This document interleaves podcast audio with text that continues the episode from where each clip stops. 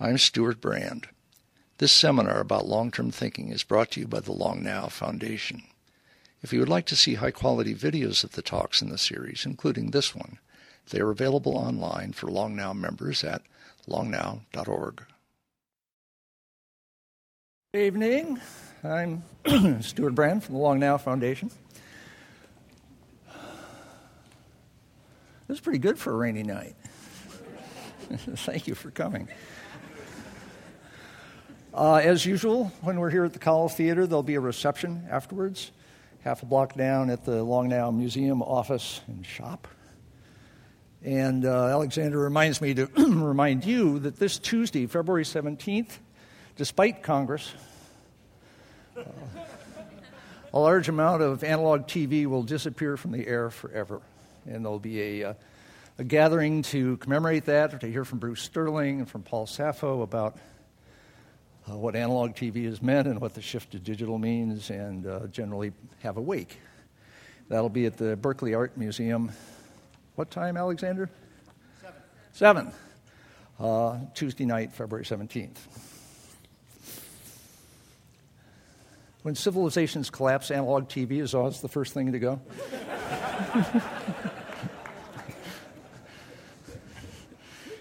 we scheduled this talk about nine months ago, and it seemed kind of a reach then.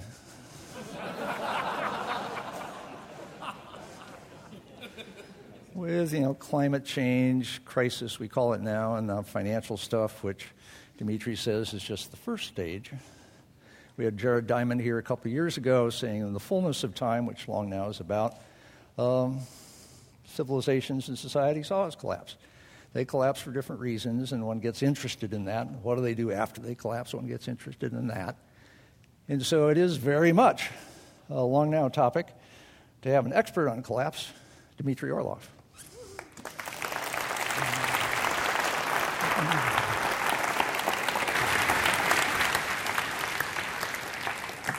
Thank you very much, Stewart.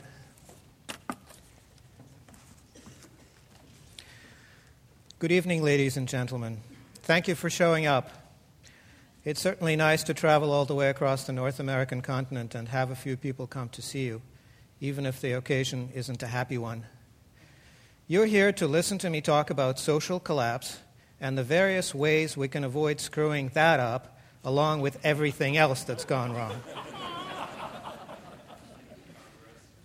I know it's a lot to ask of you, because why wouldn't you instead want to go and eat and drink and be merry? Uh, well, perhaps there will still be time left for that after my talk. I would like to thank the Long Now Foundation for inviting me, and I feel very honored to appear in the same venue as many serious professional people, such as Michael Pollan, who will be here in May, or some of the uh, previous speakers, such as Nassim Taleb or Brian Eno. Um, some of my favorite people, really. Um, I'm just a tourist. I flew over here to give the talk and to take in the sights, and then I'll fly back to Boston and go back to my day job. Well, I'm also a blogger, and I wrote a book, but then everyone has a book, or so it would seem. You might ask yourself then, why on earth did I get invited to speak here tonight? It seems that I'm enjoying my moment in the limelight because I'm one of the very few people who several years ago unequivocally predicted the demise of the United States as a global superpower. The idea that the USA will go the way of the USSR seemed preposterous at the time. It doesn't seem so preposterous anymore. I take it that some of you are still hedging your bets. Um, how is that hedge fund doing, by the way? I think I prefer remaining a tourist because I have learned from experience, luckily, from other people's experience, that being a superpower collapse predictor is not a good career choice.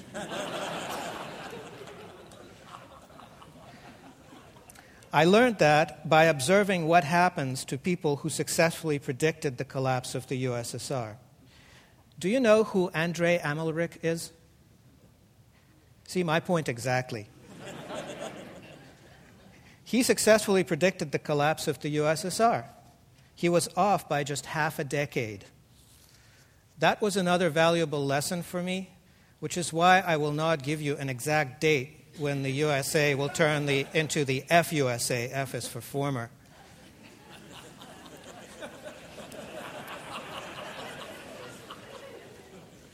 But even if someone could choreograph the whole event, it still wouldn't make much of a career. Because once it all starts falling apart, people have far more important things to attend to than marveling at the wonderful predictive abilities of some Cassandra like person. I hope that I have made it clear that I'm not here in any sort of professional capacity. I consider what I'm doing a kind of community service. So if you don't like my talk, don't worry about me. There are plenty of other things I can do. But I would like my insights to be of help during these difficult and confusing times for altruistic reasons, mostly, although not entirely.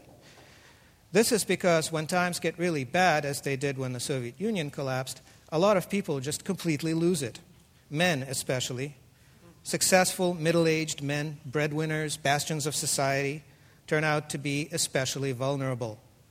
And when they just completely lose it, they become very tedious company. My hope is that some amount of preparation, psychological and otherwise, can make them a lot less fragile and a bit more useful and generally less of a burden. Women seem far more able to cope.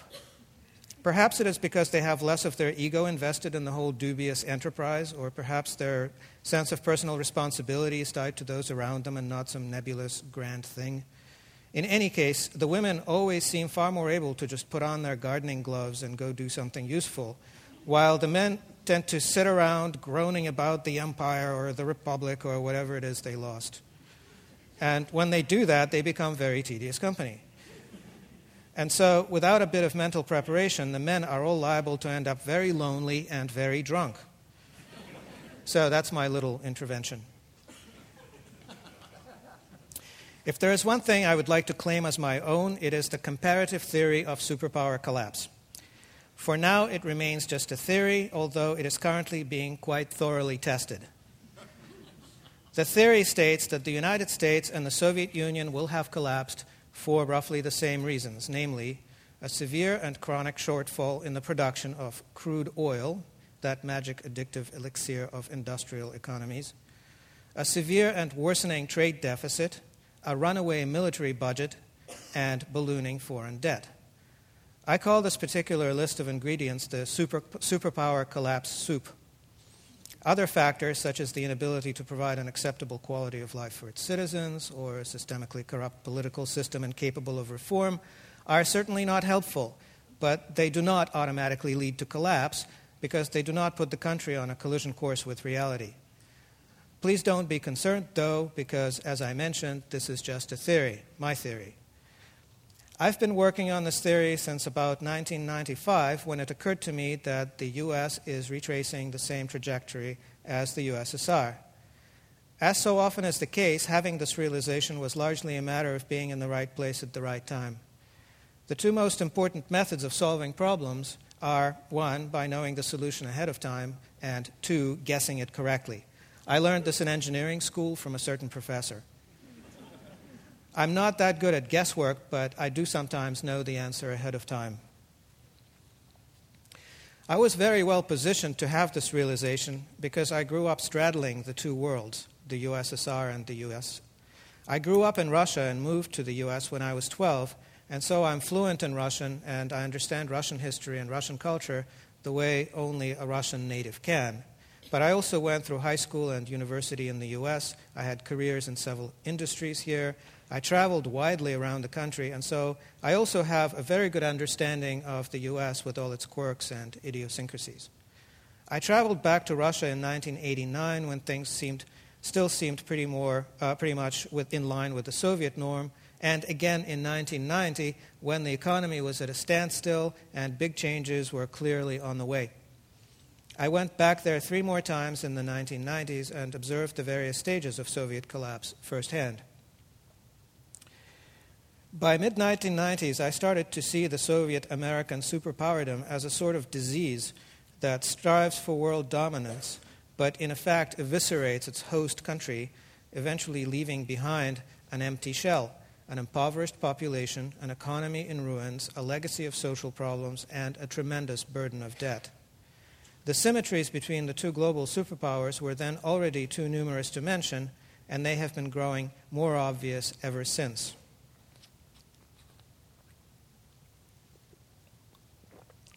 The superpower symmetries may be of interest to policy wonks and history buffs and various skeptics, but they tell us nothing that would be useful in our daily lives. It is the asymmetries, the differences between the two superpowers, that I believe to be the most instructive. When the Soviet system went away, many people lost their jobs, everyone lost their savings, wages and pensions were held back for months, their value was wiped out by hyperinflation, there were shortages of food, gasoline, medicine, consumer goods, there was a large increase in crime and violence, and yet Russian society did not collapse. Somehow the Russians found ways to muddle through. How was that possible?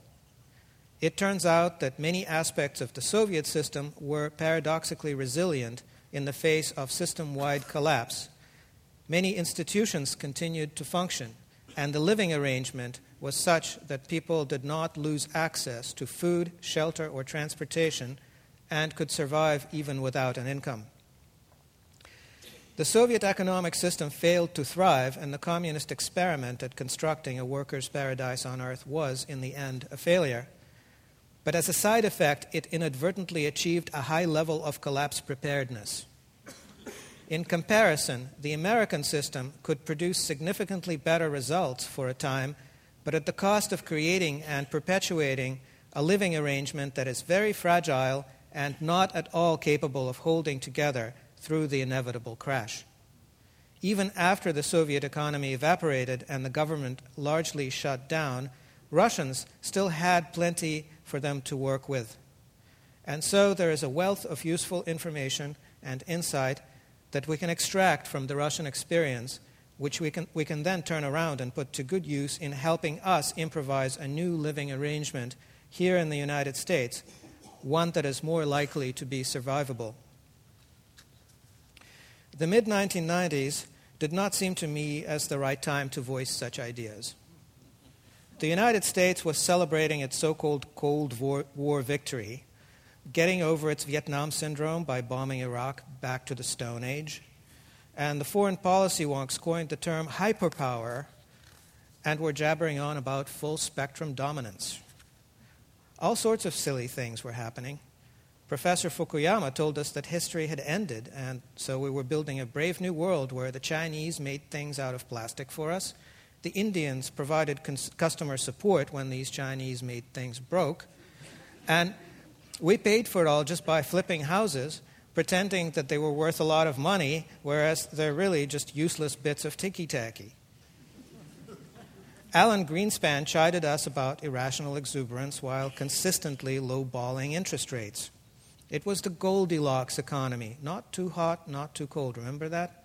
And now it turns out that it was actually more of a Tinker Bell economy because the last five or so years of economic growth was more or less a hallucination based on various debt pyramids. The whole house of cards, as President Bush once referred to it during one of his lucid moments.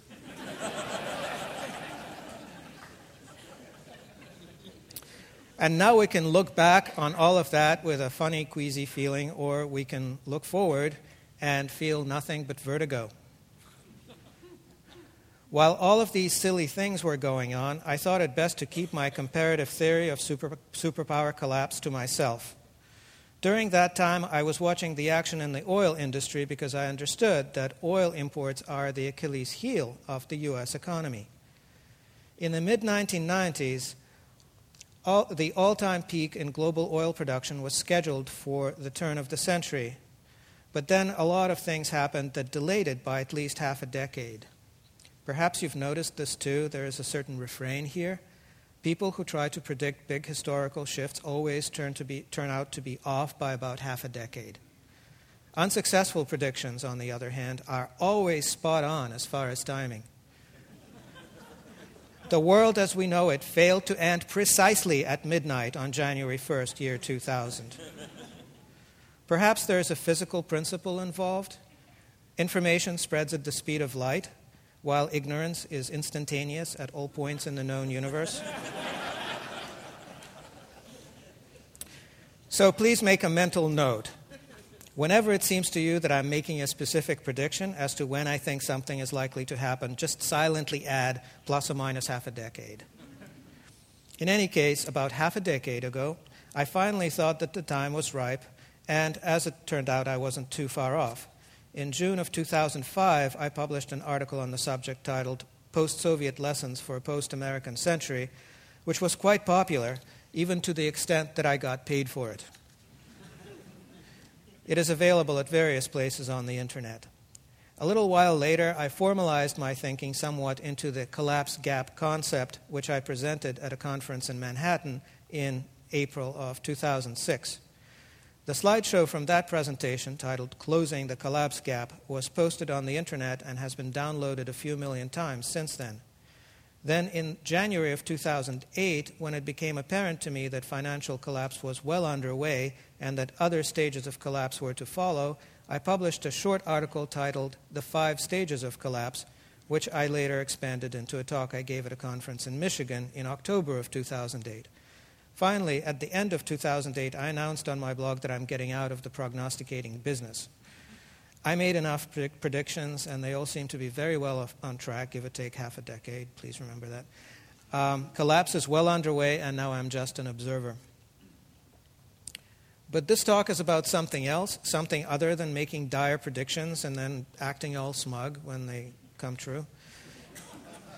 You see, there's nothing more useless than predictions once they have come true.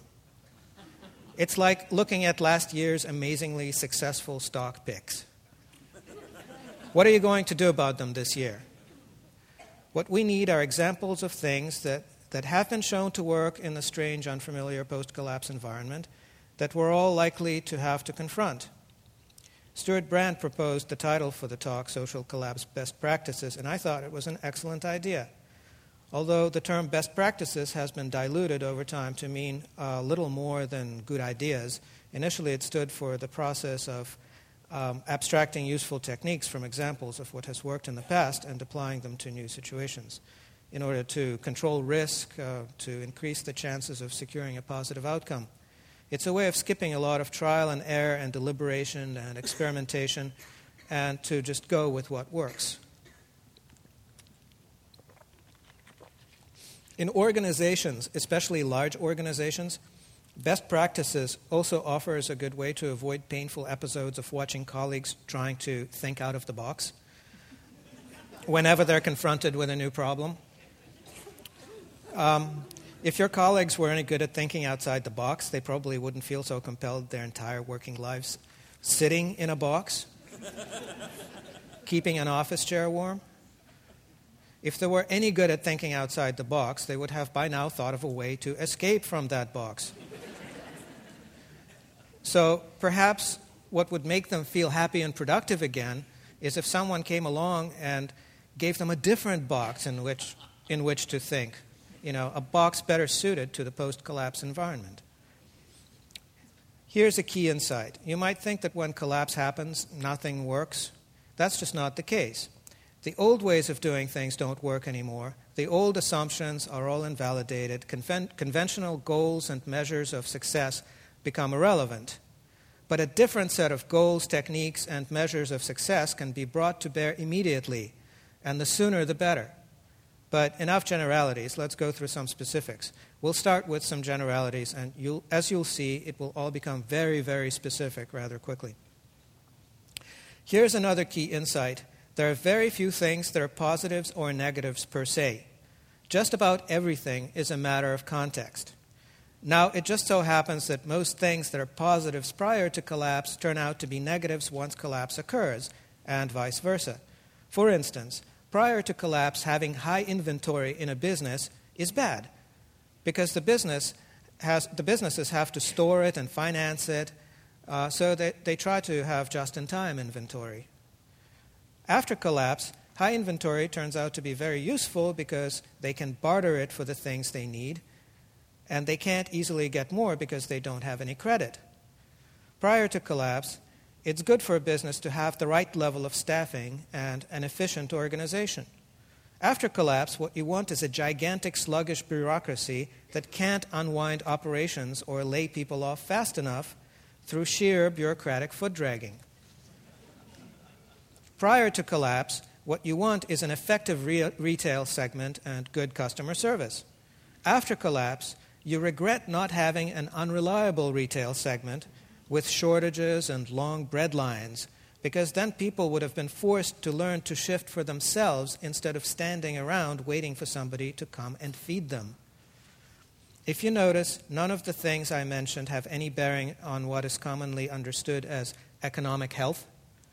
Prior to collapse, the overall macroeconomic positive is an expanding economy.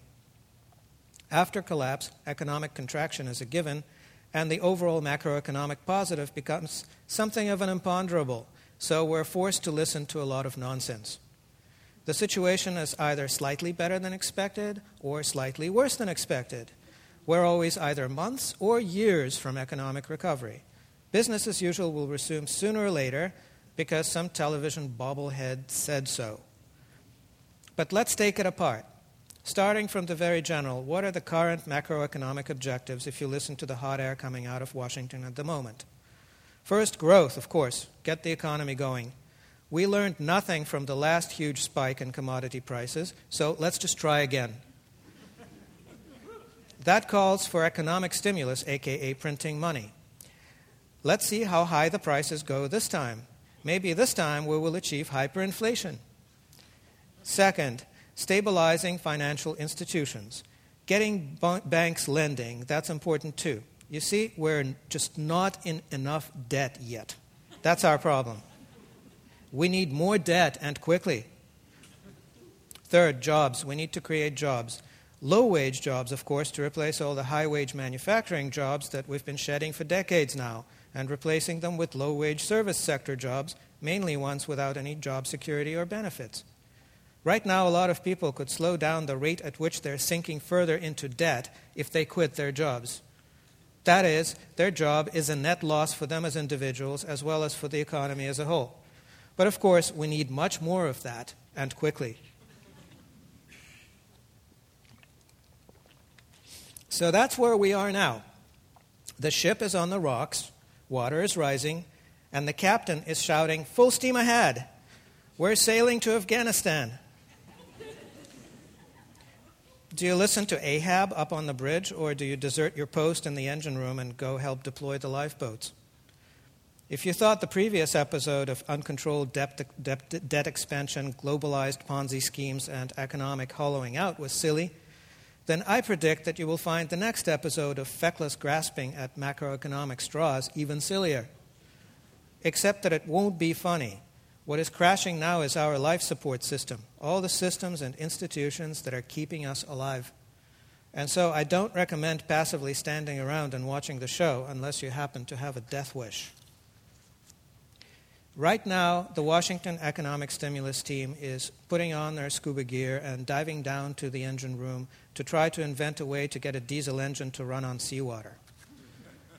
They spoke of change, but in reality, they're terrified of change and want to cling with all their might to the status quo. But this game will soon be over, and they don't have any idea what to do next. So, what is there for them to do? Forget growth, forget jobs, forget financial stability. What should their realistic new objectives be? Well, here they are food, shelter, transportation, and security. Their task is to find a way to provide all of these necessities on an emergency basis in absence of a functioning economy, with commerce at a standstill, with little or no access to imports, and to make them available to a population that is largely penniless. If successful, society will remain largely intact and will be able to begin a slow and painful process of cultural transformation and eventually develop a new economy, a gradually deindustrializing economy at a much lower level of resource expenditure, characterized by quite a lot of austerity and even poverty, but in conditions that are safe, decent, and dignified. If unsuccessful, society will be gradually destroyed in a series of convulsions that will leave a defunct nation composed of many wretched little fiefdoms. given its largely depleted resource base, a dysfunctional collapsing infrastructure, and its history of unresolved social conflicts, the territory of the former United States will undergo a process of steady degeneration punctuated by natural and man made cataclysms. Food, shelter, transportation, security. When it comes to supplying these survival necessities, the Soviet example offers many valuable lessons. As I already mentioned, in a collapse, many economic negatives become positives and vice versa. Let us consider each one of these in turn. The Soviet agricultural sector was plagued by, in, by consistent underperformance. In many ways, this was the legacy of the disastrous collectivization experiment carried out in the 1930s, which destroyed many of the more prosperous farming households and herded people into collective farms. Collectivization undermined the ancient village based agricultural traditions that had made pre revolutionary Russia a well fed place that was also the breadbasket of Western Europe. A great deal of further damage was caused by the introduction of industrial agriculture. The heavy farm machinery alternately compacted and tore up the topsoil while dosing it with chemicals, depleting it, and killing the biota. Eventually, the Soviet government had to turn to importing grain from countries hostile to its interests, United States and Canada, and eventually expanded this to include other foodstuffs. The USSR experienced a permanent shortage of meat and other high protein foods and much of the imported grain was used to raise livestock to try to address this problem. Although it was generally possible to survive on the foods available at the government stores, the resulting diet would have been rather poor, and so people tried to supplement it with food they gathered, raised, or caught, or purchased at farmers' markets. Kitchen gardens were always common, and once the economy collapsed, a lot of families took to growing food in earnest. The kitchen gardens by themselves were never sufficient, but they made a huge difference. The year 1990 was particularly tough when it came to trying to score something edible. I remember one particular joke from that period. Black humor was, has always been one of, uh, one of Russia's main psychological coping mechanisms. A man walks into a food store, goes to the meat counter, and sees that it is completely empty. And so he asks the butcher, don't you have any fish? And the butcher answers, No, here's where we don't have any meat. Fish is what they don't have over at the seafood counter.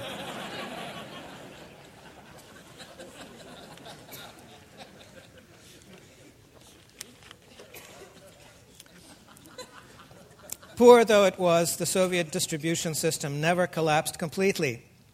In particular, the deliveries of bread continued even during the worst of times, partly because it has always been such an important part of the Russian diet, and partly because access to bread symbolized the pact between the people and the communist government, enshrined in oft repeated revolutionary slogans. Also, it is important to remember that in Russia, most people have lived within walking distance of food shops and used public transportation to get out to their kitchen gardens, which were often located in the countryside immediately surrounding the relatively dense, compact cities. This combination of factors made for some lean times, but very little manu- malnutrition and no starvation. In the United States, the agricultural system is heavily industrialized and relies on inputs such as diesel, uh, chemical fertilizers, and pesticides, and perhaps most importantly, financing. In the current financial climate, the farmer's access to financing is not at all assured. The agricultural system is efficient, but only if you regard fossil fuel energy as free. In fact, it is a way to transform fossil fuel energy into food with a bit of help from sunlight to the tune of 10 calories of fossil fuel being embodied in every calorie that is consumed as food. The food distribution system makes heavy use of refrigerated diesel trucks trans- transporting food over hundreds of miles to resupply supermarkets. The food pipeline is long and thin and it takes only a couple of days of interruptions for supermarket shelves to be stripped bare. Many people live in places that are not within walking distance of stores, not served by public transportation, and will be cut off from food sources once they're no longer able to drive. Besides the supermarket chains, much of the nation's nutrition needs are being met by an assortment of fast food joints and convenience stores. In fact, in many of the less fashionable parts of cities and towns, fast food and convenience store food is all that is available. In the near future, this trend is likely to extend even to the more prosperous parts of towns and suburbs. Fast food outfits such as McDonald's may have more ways to cut costs and so may prove a bit more resilient in the face of economic collapse than supermarket chains, but they are no substitute for food security because they too depend on industrial agribusiness. Their food inputs, such as high fructose corn syrup, genetically modified potatoes, various soy based fillers, factory farmed beef, pork, and chicken, and so forth, are derived from oil, two thirds of which is imported, as well as fertilizer made from natural gas. They may be able to stay in business longer, supplying food that isn't really food, but eventually they will run out of inputs along with the rest of the supply chain. Before they do, they may for a time sell burgers that aren't really burgers like the bread that wasn't really bread that the Soviet government distributed in Leningrad during the Nazi blockade. It was mostly sawdust with a bit of rye flour added for flavor. Can we think of any ways to avoid this dismal scenario? The Russian example may give us a clue. Many Russian families could gauge how fast the economy was crashing and, based on that, decide how many rows of potatoes to plant. Could we perhaps do something similar? There is already a healthy gardening movement in the United States. Can it be scaled up? The trick is to make small patches of farmland available for non mechanical cultivation by individuals and families in increments as small as 1,000 feet. The ideal spots would be fertile bits of land with access to rivers and streams for irrigation. Provisions would have to be made for campsites and for transportation, allowing people to undertake seasonal migrations out to the land to grow food during the growing season and haul the produce back to the population centers after taking in the harvest. An even simpler approach has been successfully used in Cuba, converting urban parking lots and other empty bits of land to raised bed agriculture. Instead of continually trucking in vegetables and other food, it is much easier to truck in soil, compost, and mulch once a season. Raised highways can be closed to traffic, since there is unlikely to be much traffic in any case, and used to catch rainwater for, for irrigation. Rooftops and balconies can be used for hothouses, henhouses, and a variety of other agricultural uses. How difficult would this be to organize? Well, Cubans were actually helped by their government. But the Russians managed to do it more or less in spite of the Soviet bureaucrats, so we might be able to do it in spite of the American ones. The government could theoretically head up such an effort, purely hypothetically speaking, of course, because I see no evidence that such an effort is being considered. For our fearless national leaders, such initiatives are too low level. If they stimulate the economy and get the banks lending again, the potatoes will simply grow themselves. All they need to do is print some more money, right? Moving on to shelter. Again, let's look at how the Russians managed to muddle through. In the Soviet Union, people did not own their, their place of residence. Everyone was assigned a place to live, which was recorded in a person's internal passport. People could not be dislodged from their place of residence for as long as they drew oxygen. Since most people in Russia live in cities, the place of residence was usually an apartment or a room in a communal apartment with a shared bathroom and kitchen. There was a permanent housing shortage, and so people often doubled up with three generations living together. The apartments were often crowded, sometimes bordering on squalid. If people wanted to move, they had to find somebody else uh, who wanted to move, who would want to exchange rooms or apartments with them. There were always long waiting lists for apartments, and children often grew up, got married, and had children before receiving a place of their own. These all seem like negatives, but consider the flip side of all this. The high population density made this living arrangement quite affordable. With several generations living together, families were on hand to help each other. Grandparents provided daycare, freeing up their children's time to do other things. The apartment buildings were always built near public transportation, so they did not have to rely on private cars to get around. Apartment buildings are relatively cheap to heat, and municipal services are easy to provide and maintain because of the short runs of pipe and cable. Perhaps most importantly, after the economy collapsed, people lost their savings, many people lost their jobs, Even those that still had jobs often did not get paid for months, and when they were, the value of their wages was destroyed by hyperinflation. But there were no foreclosures, no evictions. Municipal services such as heat, water, and sometimes even hot water continued to be provided. And everyone had their families close by.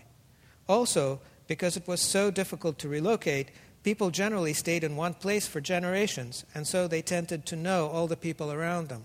After the economic collapse, there was a, a, large spike in the crime rate, which made it very helpful to be surrounded by people who weren't strangers and who could, could keep an eye on things.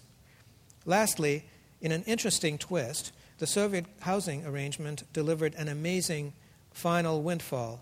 In the 1990s, all of these apartments were privatized, and the people who lived in them suddenly became owners of some very valuable real estate free and clear. Switching back to the situation in the US, in recent months, many people have reconciled themselves to the idea that their house is not an ATM machine, nor is it a nest egg.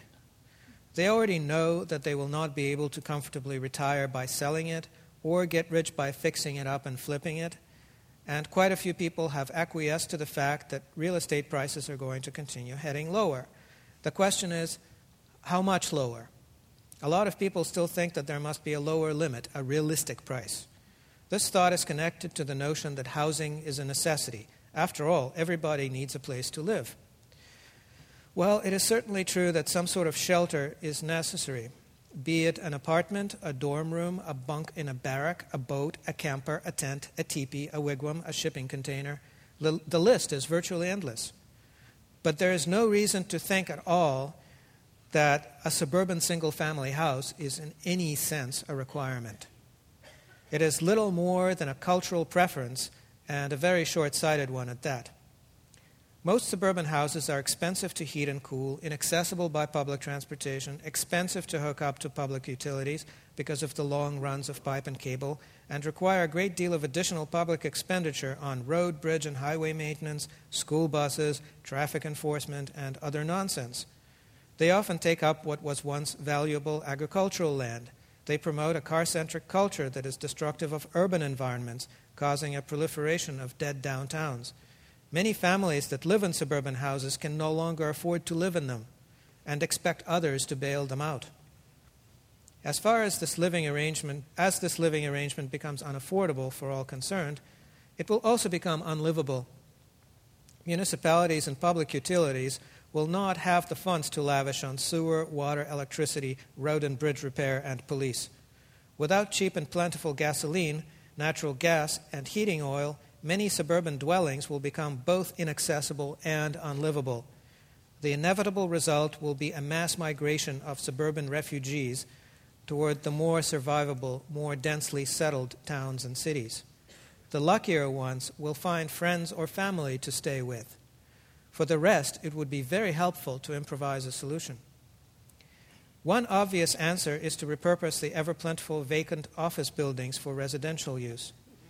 Converting offices to dormitories is quite straightforward. Many of them already have kitchens and bathrooms, plenty of partitions and other furniture, and all they're really missing is beds. Putting in beds is just not that difficult.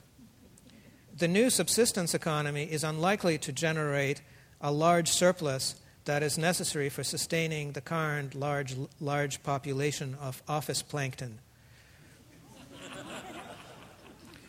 The businesses that once occupied these offices are not coming back, so we might as well find new and better uses for them. Another category of real estate that is likely to go unused and that can be repurposed for new communities is college campuses. The American four year college is an institution of dubious merit. It exists because American public schools failed to teach in 12 years what Russian public schools managed to teach in eight.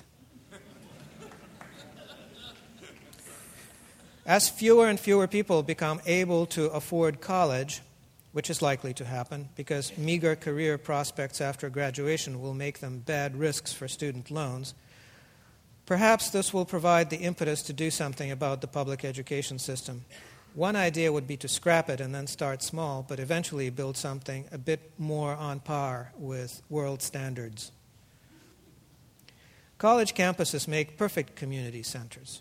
There are dormitories for newcomers, fraternities and sororities for the more settled residents, and plenty of grand public buildings that can be put to a variety of uses.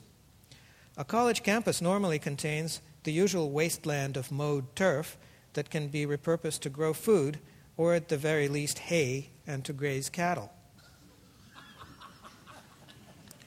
Perhaps some enlightened administrators, trustees, and faculty members will fall upon this idea once they see admissions flatlining and endowments dropping to zero without any need for government involvement. So, so here we have a ray of hope, don't we?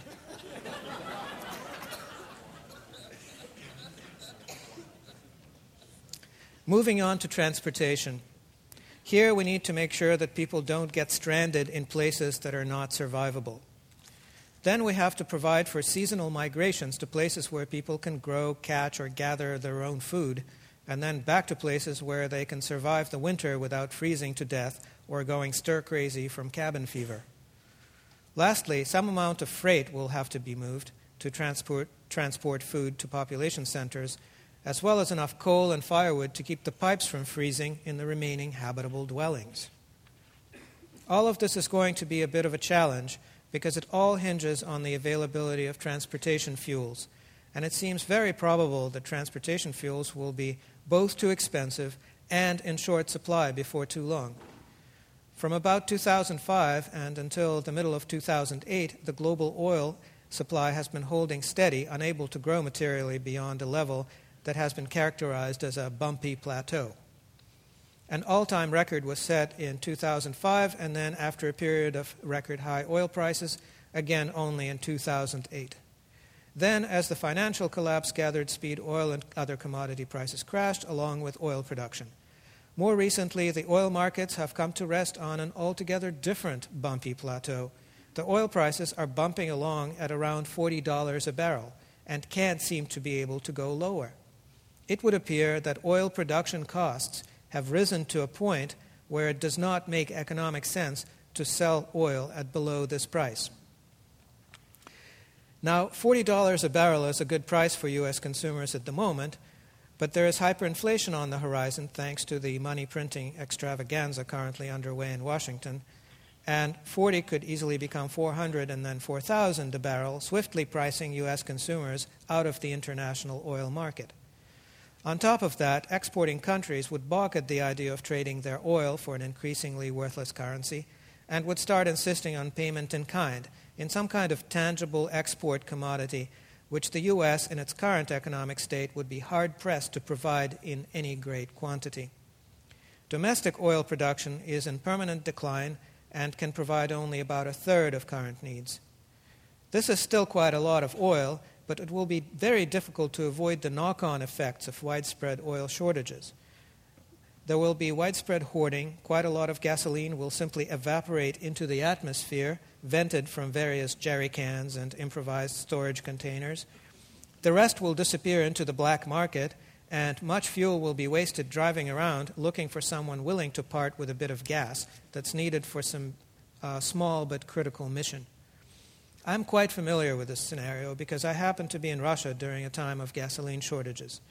On one occasion, I found out by word of mouth that a certain gas station was open and distributing 10 liters apiece. I brought along my uncle's wife, who at the time was eight months pregnant, and we tried to use her huge belly to convince the gas station attendant to give us an extra 10 liters with which to drive her to the hospital when the time came. No dice. The pat answer was, Everybody is eight months pregnant. How can you argue with such logic? So, 10 liters was it for us too, belly or no belly. So, what can we do to get our little critical missions accomplished in spite of chronic fuel shortages? The most obvious idea, of course, is to not use any fuel Bicycles, cargo bikes in particular, are an excellent adaptation. Sailboats are a good idea too. Not only do they hold large amounts of cargo, but they can cover huge distances, all without the use of fossil fuels. Of course, they're restricted to the coastlines and the navigable waterways. They will be hampered by the lack of dredging due to the inevitable budget shortfalls, and by bridges that refuse to open, again due to lack of maintenance funds. But here, ancient maritime techniques and improvisations can be brought to bear to solve such problems, all very low tech and reasonably priced.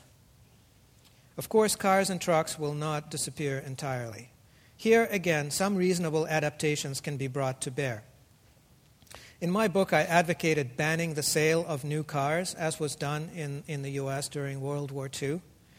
The benefits are numerous.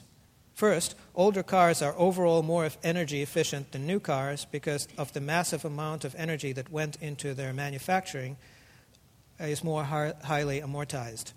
Second, large energy savings accrue from the shutdown of an entire industry devoted to designing, building, marketing, and financing new cars. Third, older cars require more maintenance, reinvigorating the local economy at the expense of mainly foreign car manufacturers and helping reduce the trade deficit. Fourth, this will create a shortage of cars, translating automatically into fewer, shorter car trips, higher passenger occupancy per trip, and more bicycling and use of public transportation, saving even more energy. Lastly, this would allow the car to be made obsolete on about the same time scale as the oil industry that made it possible. We will run out of cars. We will run out of cars just as we run out of gas. Here we are, only a year or so later, and I'm most heartened to see that the U.S. auto industry has taken my advice.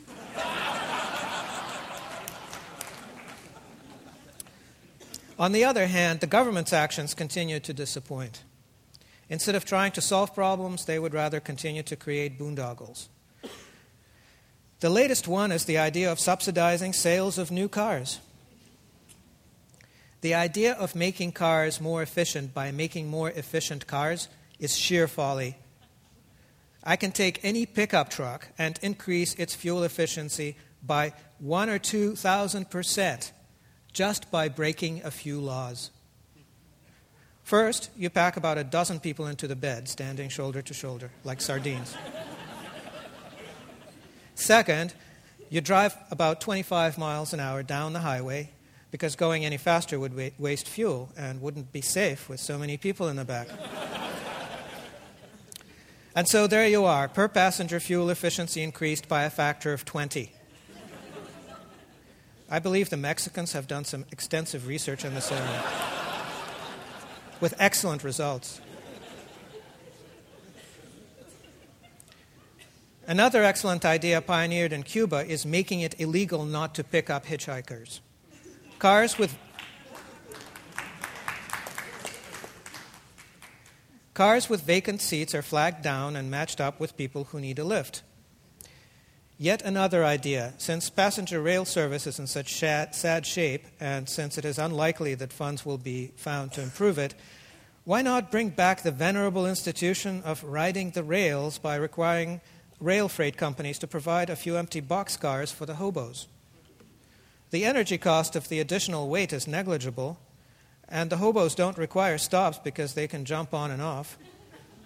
And only a couple of cars per train would ever be needed because hobos, as you know, are almost infinitely compressible. and they can even ride on rooftops if needed. One final transportation idea start breeding donkeys. Horses are finicky and expensive, but donkeys can be very cost effective and make good pack animals. My grandfather had a donkey while he was living in Tashkent in Central Asia during World War II. There was nothing much for the donkey to eat, but as a member of the Communist Party, my grandfather had a subscription to Pravda, the Communist Party newspaper. And, and so that's what the donkey ate. Apparently, donkeys can digest any kind of cellulose even when it's loaded with communist propaganda. if I had a donkey, I would feed it the Wall Street Journal.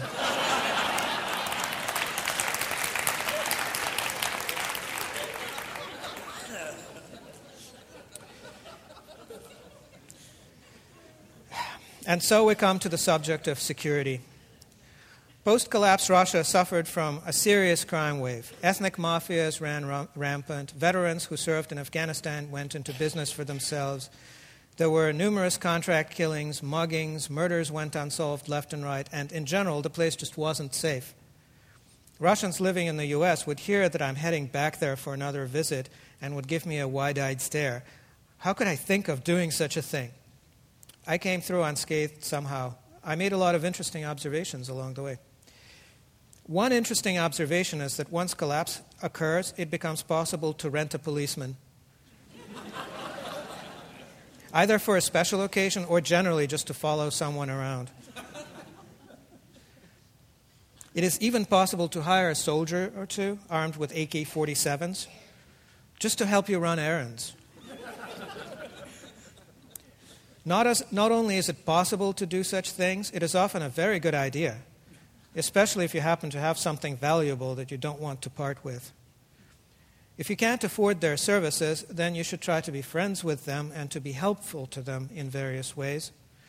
Although their demands might seem exorbitant at times, it is still a good idea to do all you can to keep them on your side. For instance, they might at some point insist that you and your family move out to the garage so they can live in your house.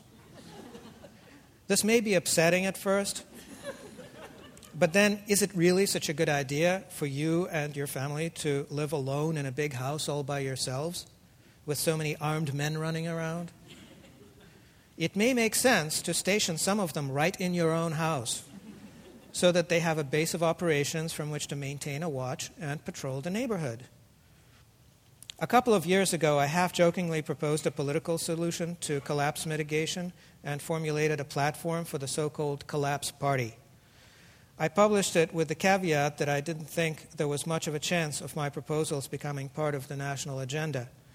Much to my surprise, I turned out to be wrong. For instance, I proposed that we stop making cars, and lo, lo and behold, the auto industry shuts down. I also proposed that we start granting amnesties to prisoners, because the U.S. has the world's largest prison population and will not be able to, uh, able to afford to keep so many people locked up. It is better to release prisoners gradually over time rather than in a single large general amnesty, the way Saddam Hussein did it right before the U.S. invaded. And lo and behold, many states are starting to implement my proposal. It looks like California, in particular, will be forced to release some 60,000 of the 170,000 people it keeps locked up. This is a good start. I also propose that we dismantle all overseas military bases. There are over a thousand of them and repatriate all the troops. And it looks like that is starting to happen as well, except for the currently planned little side trip to Afghanistan. I also proposed a, a biblical jubilee, forgiveness of all debts, public and private. Um, let's give that one half a decade. But if we look at just, the, just at the changes that are already occurring, just a simple, predictable lack of funds as the federal government and the state governments all go broke, will transform American society in predictable ways. As municipalities run out of money, police protection will evaporate. But the police still have to eat and will find ways to use their skills on a freelance basis. Similarly, as military bases around the world are shut down, soldiers will, soldiers will return to a country that will be unable to reintegrate them into civilian life. Paroled prisoners will find themselves in much the same predicament. And so we will have former soldiers, former police, and former prisoners. A big, happy family with a few bad apples and some violent tendencies. The end result will be a country awash with various categories of armed men, most of them unemployed, and many of them with border, borderline psychotic. The police in the United States are a troubled group. Many of them lose all touch with people who are not on the force, and most of them develop an us versus them mentality. The soldiers returning from a tour of duty often suffer from post traumatic stress disorder. The paroled prisoners suffer from a variety of psychological ailments as well all of them will sooner or later realize that their problems are not medical, but rather political. This will make it impossible for society to continue to exercise control over them. All of them will be making good use of their weapons training and other professional skills to acquire whatever they need to survive. And the really important point to remember is that they will be doing these things whether or not anyone thinks it is legal for them to be doing them. I said this before and I will say it again. Very few things are good or bad per se. Everything has to be considered within a context. And in a post collapse context, not having to worry whether or not something is legal may be a very good thing.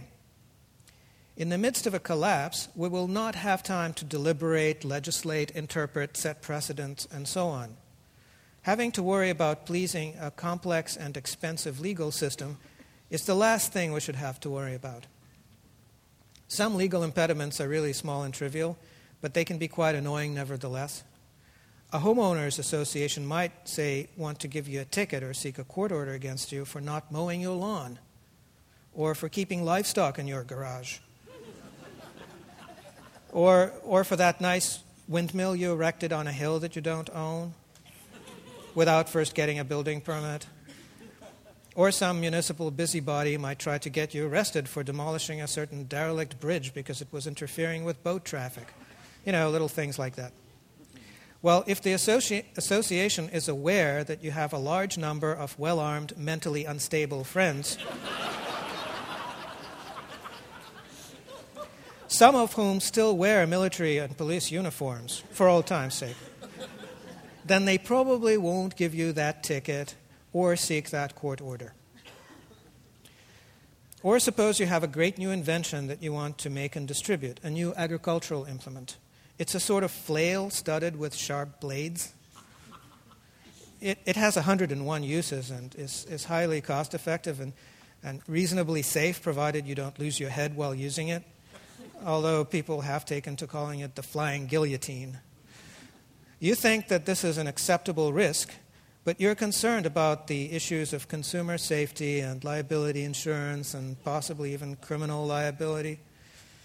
Once again, it is very helpful to have a large number of influential, physically impressive, mildly psychotic friends who, whenever some legal matter comes up, can just go and see the lawyers, you know, have a friendly chat, demonstrate the proper use of the flying guillotine, and generally do whatever they have to do to settle the matter amicably without any money changing hands and without signing any legal documents. Or say the government starts being difficult about moving things and people in and out of the country. Or it wants to take too much of a cut from commercial transactions. Or perhaps your state or your town decides to conduct its own foreign policy and the federal government sees it fit to interfere then it may, be, it may turn out to be a good thing to, uh, if someone has enough fire, firepower to bring the government or what remains of it to its senses and convince it to be reasonable and play nice. Or perhaps you want to start a community cl- health clinic so that uh, you can provide some relief to people who would, wouldn't otherwise have any health care. You don't dare call yourself a doctor because these people are suspicious of doctors, because doctors were always trying to rob them of their life savings. But Perhaps you have some medical training that you got in, say, Cuba, and you're able to handle a cesarean or an appendectomy to suture wounds, to treat infections, set bones, etc. You also want to be able to distribute opiates that your friends in Afghanistan periodically sent to you to, to ease the pain of a hard post collapse life. While going through all of the licensing boards and getting the certifications and the permits and the malpractice insurance is all completely unnecessary, provided you can surround yourself with a, a lot of well armed, well trained, mentally unstable friends. Food, shelter, transportation, security. Security is very important. Maintaining order and public safety requires discipline, and maintaining discipline for a lot of people requires the threat of force. This means that people must be ready to come to each other's defense, take responsibility for each other, and do what's right. Right now, security is provided by a number of bloated, bureaucratic, ineffectual institutions which inspire more anger and despondency than discipline and dispense not so much violence as ill treatment. That is why we have the world's highest prison population. They're supposedly there to protect people from each other, but in reality, their mission is not even to provide security. It is to safeguard property and those who own it. Once these institutions run out of resources, there will be a period of upheaval, but in the end, people will be forced to learn to deal with each other face to face, and justice will, will once again become a personal virtue rather than a federal department. I've covered what I think are the basics based on what I saw work and what I think might work reasonably well here. I assume that a lot of you are thinking that this is all quite far into the future, if in fact it ever gets that bad. Uh, you should certainly feel free to think that way. The danger there is that you will miss the opportunity to adapt to the new reality ahead of time, and then you will get trapped. As I see it, there is a choice to be made. You can accept the failure of the system now and change your course accordingly, or you can decide that you must try and stay the course and then you will probably have to accept your own individual failure later. So, how do you prepare? Lately, I've been hearing from a lot of high powered, successful people about their various high powered, successful associates. Usually, the story goes something like this My A, financial advisor, or B, my investment banker, or C, my commanding officer, has recently A, put all his money in gold, or B, bought a log cabin up in the mountains, or C, built a bunker on, under his house stocked with six months of food and water. Is this normal? and I tell them, yes, of course, it's perfectly harmless. He's just having a mid collapse crisis. But that's not really preparation. That's just someone being colorful in an offbeat, countercultural sort of way. So, how do you really prepare? Well, let's go through a list of questions that people typically ask me, and I will try to briefly respond to each one. Okay, first question How about all these financial boondoggles? What on earth is going on? People are losing their jobs left and right, and if we calculate unemployment the way it was done during the Great Depression, instead of looking at the cook numbers the government is trying to feed us now, then we're heading toward 20% unemployment. And is there any reason to think it'll stop there? Do you happen to believe that prosperity is around the corner? Not only jobs and housing equity, but re- retirement savings are also evaporating. The federal government is broke, state government is broke, some more than others. And the best they can do is print more money, which will qu- quickly lose value. So, how can we get the basics if we don't have any money? How is that done? Good question. As I briefly mentioned, the basics are food, shelter, transport, transportation, and security. Let's focus on shelter. Shelter poses a particularly interesting, interesting problem at the moment. It is still very much overpriced, with many people paying mortgages and rents that they can no longer afford, while numerous properties stand vacant. The solution, of course, is to cut your losses and stop paying. But then you might have, soon have to relocate. This is okay because, as I mentioned, there's no shortage of vacant properties around. Finding a good place to live will become less and less of a problem as people stop paying their rents and mortgages and get foreclosed or evicted, because the number of vacant properties will only increase. The best course of action is to become a property caretaker, legitimately occupying a vacant property rent free and keeping an eye on things for the owner. What if you can't find a position as a property caretaker? Well, you might have to become a squatter or maintain a list of vacant properties while keeping your camping gear handy. If you do get tossed out, chances are the people who tossed you out will, uh, will then think of hiring a property caretaker to keep the squatters out. And what do you do if you become a property caretaker? Well, you take care of the property, of course, but you also look out for all of the other squatters because they are the reason you have a legitimate place to live. A squatter in hand is worth three absentee landlords in the bush. The absentee landlord might eventually cut his losses too and go away, but your squatter friends will remain as your neighbors. Having some neighbors is much better than living in a ghost town. What if you still have a job? How do you prepare then? The obvious answer is be prepared to, to quit or to be laid off or fired at any moment.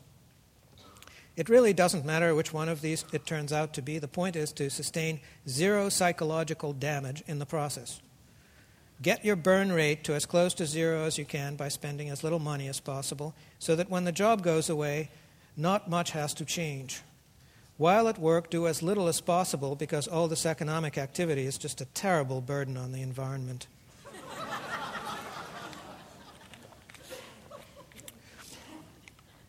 Gently ride it to a stop and jump off.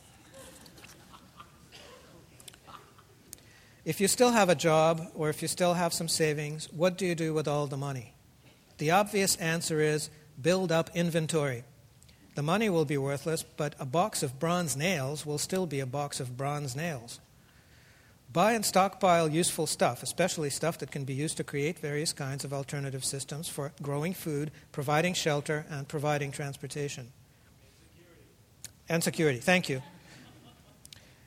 If you don't own a patch of dirt free and clear where you can put where you can stockpile stuff, then you can rent a storage container, pay it a few years forward, and just sit on it until, until reality kicks in again, and there's something useful for you to do with it.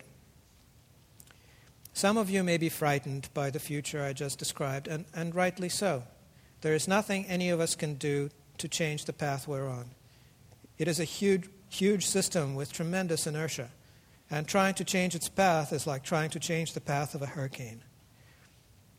What we can do is prepare ourselves and each other, mostly by changing our expectations, our preferences, and scaling down our needs. It may mean that you will miss out on some last uncertain bit of enjoyment. On the other hand, by refashioning yourself into someone who might stand a better chance of adapting to the new circumstances, you will be able to give to yourself and to others a great deal of hope that would otherwise not exist. Thank you.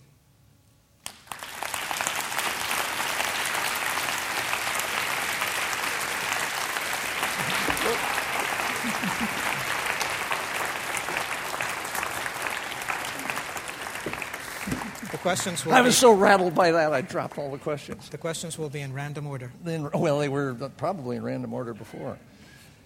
Um, somebody who won't give their name says, "Do you get invited to cocktail parties?" Yes. yes, actually. Um, yeah, I do get invited to cocktail parties. Here's an interesting question from Robin Sloan over here. Uh, in my post collapse neighborhood, how am I going to keep tabs on what is going on? How does media change? Does TV work? How about the internet? Should I be keeping a printing press in my basement? Media was not one of the four things you mentioned. Yeah, that's a, that's a really good question. I think that we have enough technology um, that we can uh, plug together in various interesting ways. Uh, my favorite example of, uh, just a complete, you know, throwback to the 70s. In the 70s, there was FidoNet in in rural Maine that um, relied on ham radios and um, um, I think uh, something like 2,400 baud modems, um, all kind of patched together with uh, Atari and TRS-80 computers, used to exchange mail, email at the time, and that worked pretty well. So I think that if a few people, you know, there are enough engineers around, so if we have some equipment sitting around, some, some solar panels, you know, some, some radio equipment, etc. We'll, we'll probably patch something together somehow. Well, it's interesting that I've been looking at squatter cities in the world where a billion people live the way you've just described. And uh, one of the things that's doing very well there is cell phones. And one of the reasons they're doing well there as well as elsewhere is it's a fairly bottom-up entrepreneurial world where you know a guy gets a few handsets and sells them, built a tower, and then from that gets sells more handsets, and pretty soon he's running power, and it's a kind of a ground-up infrastructure, which is a media form. I think that's likely to survive under these circumstances. There's I'm not sure. Um, uh, the, the, the, older the equipment, the, the, longer it lasts. That, that seems to me the, the case. Like they, you know, the, the newer stuff seems to be a lot more fragile the technology gets more complicated over time. Like really old equipment, you can fix just by soldering new chips in. New equipment, forget it. You'll love some of the slides by Jan Chipchase, who shows uh, streets in Delhi and Mumbai and so on, where in the slums, where um, they have reverse engineered all the cell phones in the world, the handsets, and so the ones that we throw away wind up there, and there uh, are local manuals in the local language uh, where they figured out how to fix these things basically forever. It's like cars in Cuba. Mm-hmm. And it's so valuable to everybody in terms of this kind of grassroots economy they're talking about that that actually does pretty well there. And, and is something that wasn't in Russia in the 90s. I'm curious how cell phones are doing in Russia now. Do you know? Extremely well. Yeah. Yeah, the, the, the cell phone coverage there is quite impressive. But I, I, think there will be enough electronic junk left over for us to communicate non, not face to face. I think the challenge is getting enough people talking to each other face to face and not depending on technology. Uh, Alexander Rose has a question. How many citizens in Russia had firearms before the collapse? In the U.S., there are more guns than people. And will that make a difference? I mean, this is not a question just of lots of guys formerly in prison or in the police or in the military with bad attitudes and weapons, but a lot of people who are none of those who also have weapons. How does that change? I think it, the you know the gun, the gun culture here is uh, you know a big part of it, and, and I think you know there will be a lot of bullet holes and various things moving forward, things people. So I think that will be unfortunate. Um, you know, a, a, lot of a lot of stuff will get strafed, and you know I, I see that happening. I think that that's going to be a part of it. Tara Spalding is where? Over here, thank you. Um, is there a large cultural, is there a larger racial and cultural diversity in America than Russia? Do you think the more recent American culture will reach different, uh, respond differently and more using, uh, in a sense, more hybrid vigor than might have been the case with uh, the fairly historically embedded culture in Russia?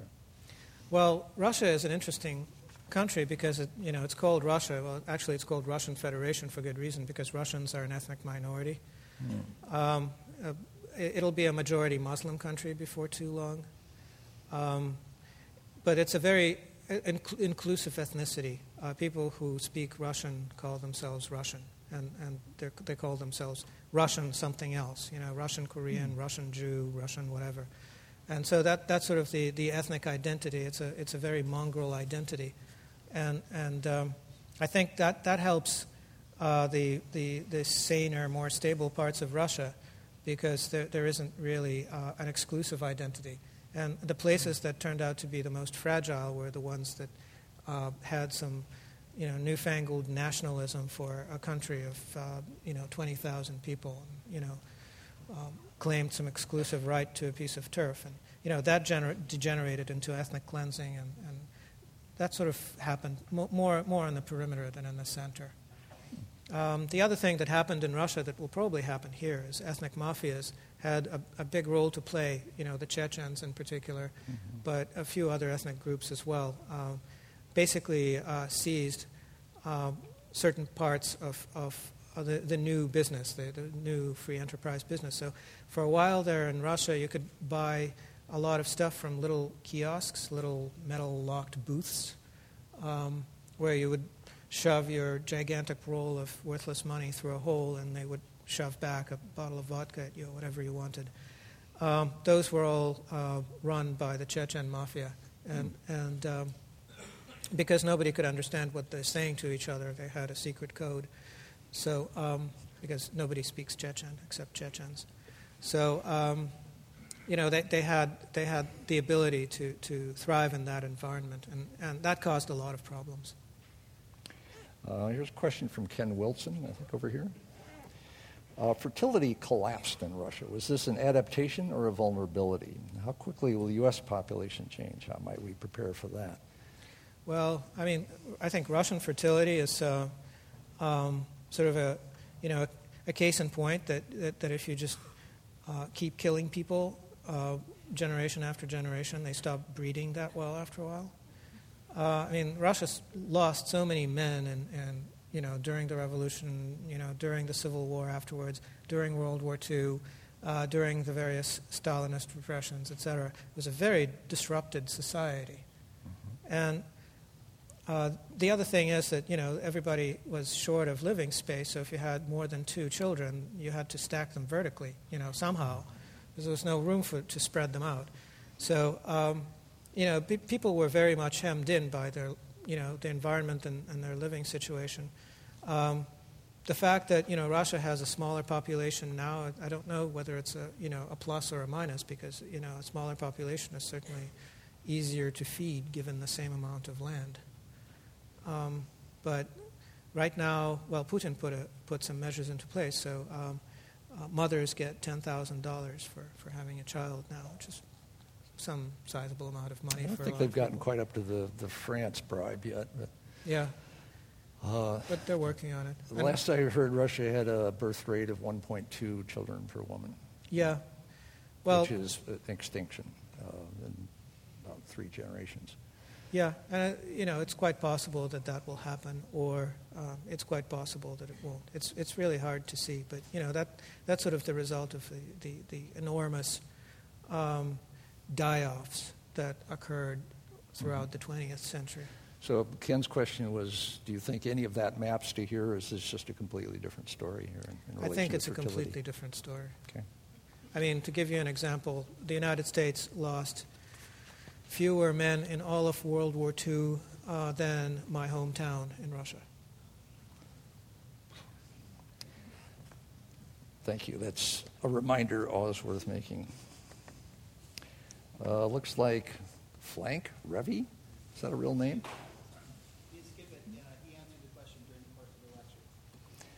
Um, I'm going to ask it a little more, though, because he's saying your four post collapse government priorities are food, transportation, shelter, and security. Asked, what about energy? And I would put in terms, what about grid energy, which is not an oil question, it's a coal question, a nuclear, various other things. Does grid energy go away, or was that, for example, kept up in Russia? It was kept up in Russia. Um, I think it was built a little better in Russia. You know, uh, Russians had this engineering culture that caused them to over design things in ridiculous ways. And, and electrification uh, was one of the things that they uh, over designed ridiculously. I mean, you, you, you, can go to Russia and look at gigantic concrete transformer buildings where here it would be just a bunch of exposed transformers sitting behind some chain link fence, and there it's an edifice. And, and so that, that, that all held together pretty well, and amazingly, except for, for uh, Chernobyl and um, maybe a few other radiation leaks, the, you know, the, the nuclear energy sector held together reasonably well, and they, they managed to retrofit it for safety and have been keeping it running. Did they finally put containment vessels on the reactors, or are they still um, in the world? I'm not sure. I think in some cases they have. Kevin Kelly says other empires have collapsed without individual hardship. You forecast forecast for the former USA, the British and Ottoman empires sank without social upheaval at home. Do you have any other scenarios for the breakup of the U.S., reduced military power, uh, but without hobos, jeepneys, donkeys, and one-way crime? Do you have any other versions of, of uh, a gent- kinder, gentler collapse? Well, no, because um, the, the, the empires that uh, collapsed gently, I think, uh, didn't have to drastically change their cultures and their ways of living. I think, you know, the Turks still just walked to market to buy vegetables. You know, they, they didn't have to give up an entire, um, you know, way of way of life. Ooh, here's a trick question from Tom Hetherington. After the collapse of the USSR, Russia became capitalist and more like the USA. So isn't Russia headed for another collapse just like the US? Uh, I think Russia is, if headed for a collapse, it will be a slightly different one. Um, now, people think that these Western labels can, can be applied to, to Russia more or less directly. That, you know, if, you, if you're talking about Russian democracy, that would be like democracy somewhere else. In fact, it probably just means that the communists get elected again because they're popular. Um, same thing with um, capitalism. Uh, you know, Russian capitalism is not what you'd think capitalism should be. It's what Russians think capitalism should be. So it's basically a state system with, uh, you know, um, big uh, monopolies, government monopolies that in other places would be called, you know, state champions or something like that. And then um, the money that they accumulate trickles down through or the rest of the economy. In good times, it's, it's more of a flood than a trickle, actually. But that's how the, the entire economy is structured. Um, it's, it's nothing like what capitalism is here. And in terms of financial collapse, um, I guess they, they learned some lessons, but not others, um, from the experience in the 90s, because um, at the start of the crisis, Russia had fourth largest foreign reserves in the world, of any country in the world. Uh, lots of gold reserves. Uh, they had a gigantic stabilization fund that they could just burn through. Um, and it, it's not working that well, and there are a lot of complaints about how, how it's not working that well. But they started from a position of financial strength, not financial weakness. They didn't have the equivalent of China uh, backing up their apparatus.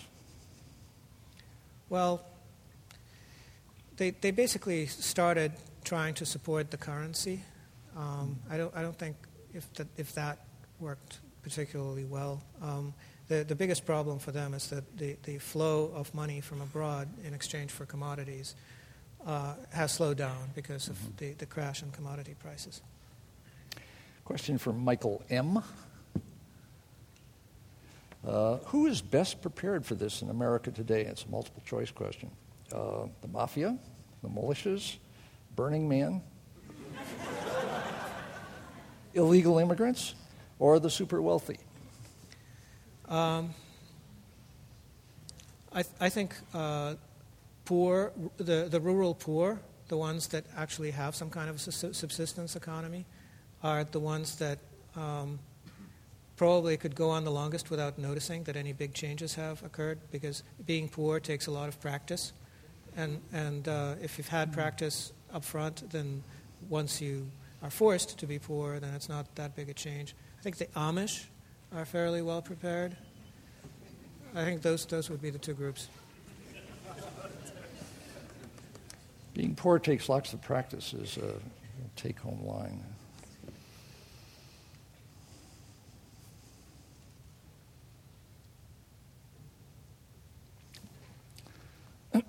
Interestingly, specifics on these guys, I can't resist passing on. I'm not sure you want to answer. Uh, uh, John Perry Barlow, right here, uh, comes to us from Wyoming. Um, since we'll be stockpiling ammunition for our future well armed, disturbed friends, uh, what calibers will they prefer?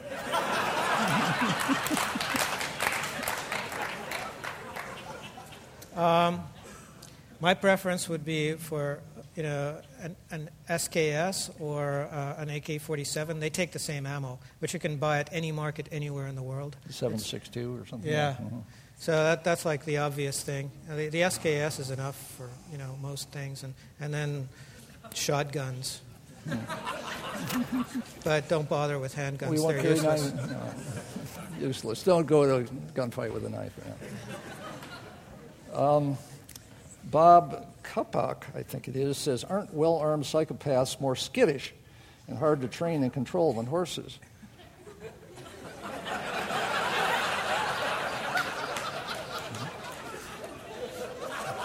My wife is bringing up because she deals with horses, and you know it's well, a close call.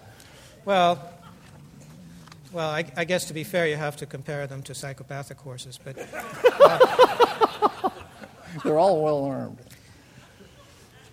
Um, look, you live on a sailboat, right? Yes. And you, uh, many people here. How many saw that uh, was in a New Yorker piece a week or two ago? A few here. Um, and you were grouped with Nassim Taleb and, and with uh, the suburb hater. What's his name? Kunstler, yeah. Say a little more about how you got on this sailboat, sailboat, what you're learning, living in preparation for the collapse that you see, and what's sort of the, the sequence, the narrative, the arc of that process for you? Yeah, well, Ben McGrath, who wrote the, the New Yorker article, um, called what I'm doing uh, bourgeois survivalism. and it, I thought that it's, it's strange, funny, but I, I think he has my number. Because, you know, basically, I was living with my wife in a, in a condo in, in Boston, and I was watching what was going on and, you know, in, in, in the economy. And, and so I decided that now is the time to sell, and did. This was when? Um, this was two and a half years ago. Um, and, and so I pocketed a whole bunch of money from that. And the reason I I, I did that was because I, I wanted to. Did you put be, the money in, in inventory or in gold? I won't tell you. Okay, that's fine. um, but anyway, um, the reason we moved on to the boat was it was because uh, I wanted to do other things. I didn't really want to uh, uh, just work day jobs forever, and mm-hmm. I, I wanted to take a year off. So moving on to a boat was a very good way to do it. So we moved on to the boat, and then we sailed off and um, uh, sailed the entire eastern seaboard, seaboard from, from Maine to Florida and back. You know, had a lot of interesting experiences, and then arrived back in Boston, where, you know, we're living at um, Constitution Marina, which is very nice. Uh, our rent this winter is 400 a month, um, and and I, I have a 15 minute walk to a skyscraper where I have a job. So it's sort of bourgeois survivalism, you know. It's sort of like, okay, well, I could, I could spend all my money on a place to live, or I could just like, you know, save it all, and and uh, live within 15 minutes of work, and it just makes sense, you know. Um, the downside is that it, it's a bit cramped, and things get moldy very easily, and uh, you know, it when there's a storm, it, you know, there's a lot of motion, and, you know, a few things like that. But in general, I, I, I think I, you know, I like living on a boat well enough that I, I would like to continue doing that. And in the process, I've learned all about maintaining a sailboat, which is, for me, you know, probably the more interesting part because sailing is actually quite boring. Mm-hmm. You know, you get out there, you set Spread it up, and it goes um, until the wind changes. So, yeah, so that's basically my experience. Well, this is one advantage. Many of the cities are on coasts, and you know, water may be rising, but if you live in a place that floats, uh, you don't care. Uh, my wife and I live in a tugboat we've lived on for 25 years, and it's all the things you say. But we've been there for 25 years because it's actually pretty neat. Mm-hmm. And uh, is the marina you're in have other people on the boats, or are you kind of one of the lone uh, inhabitants? There's over 100 people who all belong to a news group, a Yahoo news group, and, and they're always getting together and drinking beer and rum and, and singing karaoke and, you know, swimming around in the swimming pool and whatever else. It's, it's like it's a wild social scene. There's a party whenever anyone shows up, pretty much. And, and there's over 100 of them. Very gregarious. Well, this is another thing that we see on the, in the houseboat area in South Sausalito is the one advantage of a relatively stable, relatively dense community is it actually is a community, and uh, a lot of security of various sorts goes with that, even without weapons. And it's also a nice way to live. Um, well, actually, this is, you know, from this perspective, collapse looks like a um, interesting neighborhood revival event. Thank you very much. Thank you.